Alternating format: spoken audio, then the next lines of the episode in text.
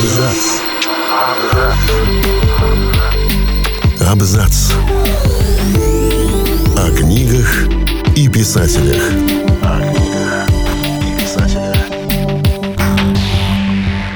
Всем привет, я Олег Булдаков и сегодня я расскажу вам о приключениях писателей после смерти. Создательница Франкенштейна Мэри Шелли всю жизнь хранила в ящике сердце умершего мужа, поэта Перси Шелли. А на похороны Пушкина выдавали билеты. Мы собрали несколько необычных историй, которые случились с писателями уже после их смерти. Данте Алигьери родился и прожил большую часть жизни во Флоренции. В 1302 году поэта изгнали из родного города вместе с другими представителями политического движения белых гвельфов за то, что они были на стороне папы в борьбе против императоров Священной Римской империи. 37-летнему Данте было запрещено возвращаться во Флоренцию под страхом смертной казни, и оставшиеся годы он провел в скитаниях. Последние фрагменты рая поэт дописывал уже почти на смертном одре, а умер он от малярии в итальянской Равенне, где и был похоронен.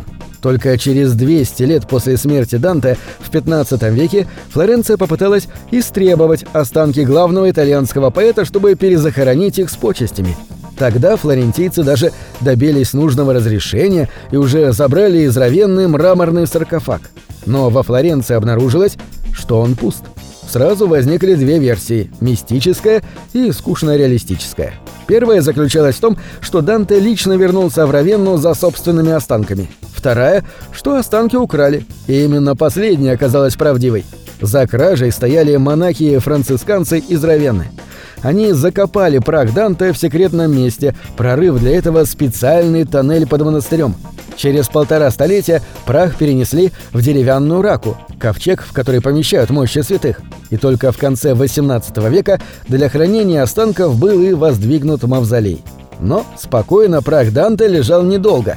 В наполеоновские времена францисканский монастырь был распущен на волне конфискации церковного имущества в пользу государства. Раку с прахом снова перепрятали, на этот раз во внутреннем дворе монастыря. В 1865 году ее обнаружили случайно при реставрационных работах в старой часовне. Тогда она была снова помещена в мавзолей.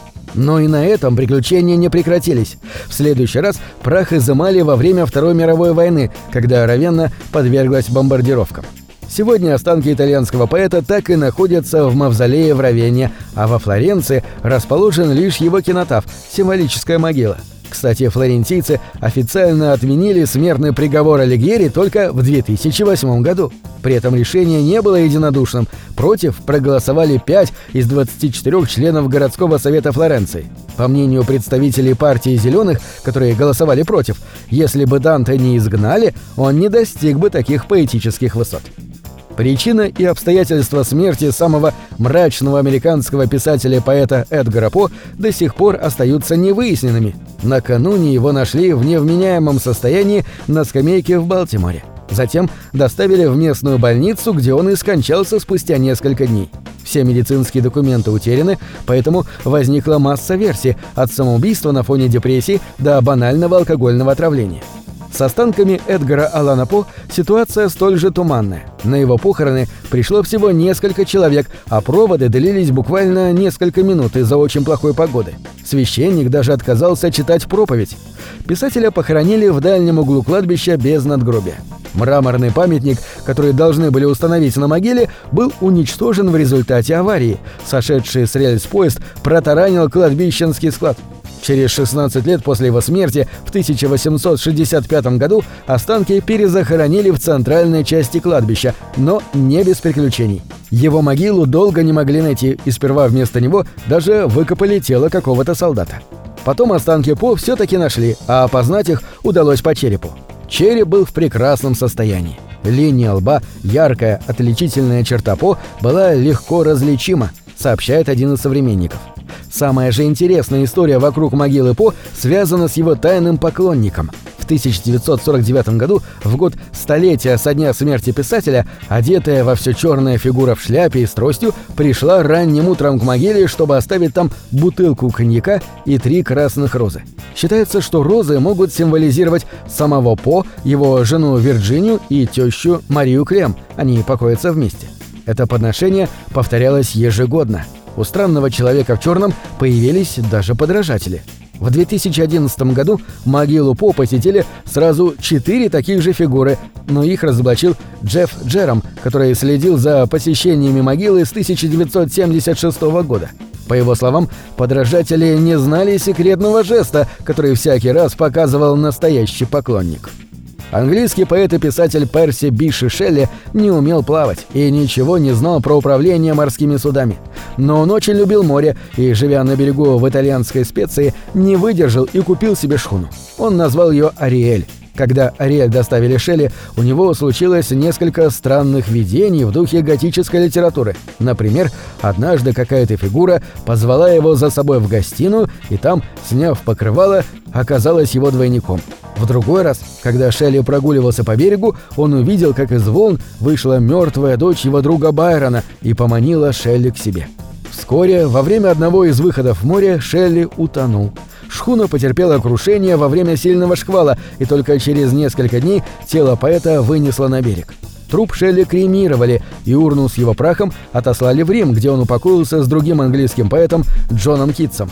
Но по какому-то странному недоразумению сердце поэта не сгорело, а только обуглилось. Его жена, Мэри Шелли, создательница Франкенштейна, забрала сердце себе. Она хранила его в ящике письменного стола до самой смерти. В 1851 году там его обнаружил их сын Перси Флоренс Шелли. Сердце давно высохло и было готово рассыпаться. Обстоятельства смерти главного русского поэта Александра Пушкина общеизвестны, по крайней мере в общих чертах. Чуть меньше известно о деталях его погребения и дальнейшей судьбе его останков. Власти боялись столпотворения беспорядков на прощании с Пушкиным, поэтому в последний момент перенесли церемонию из церкви Адмиралтейства в небольшую конюшенную церковь, прихожанином которой был Александр Сергеевич. Как вспоминает поэт Василий Жуковский, в минуту выноса, на которой собрались не более десяти ближайших друзей, жандармы заполнили ту горницу, где мы молились об умершем. Нас оцепили, и мы, так сказать, под стражей проводили тело до церкви.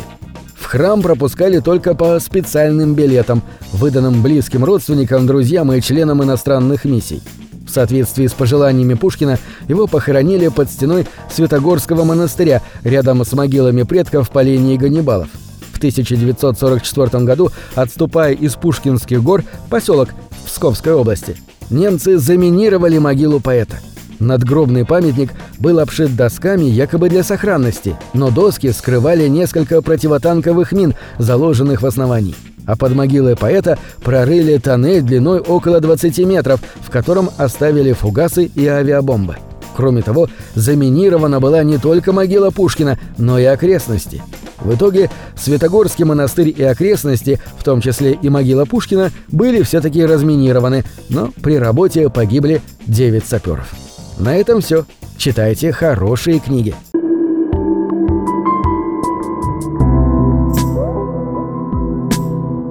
Книги — это двери, что выводят тебя из четырех стен.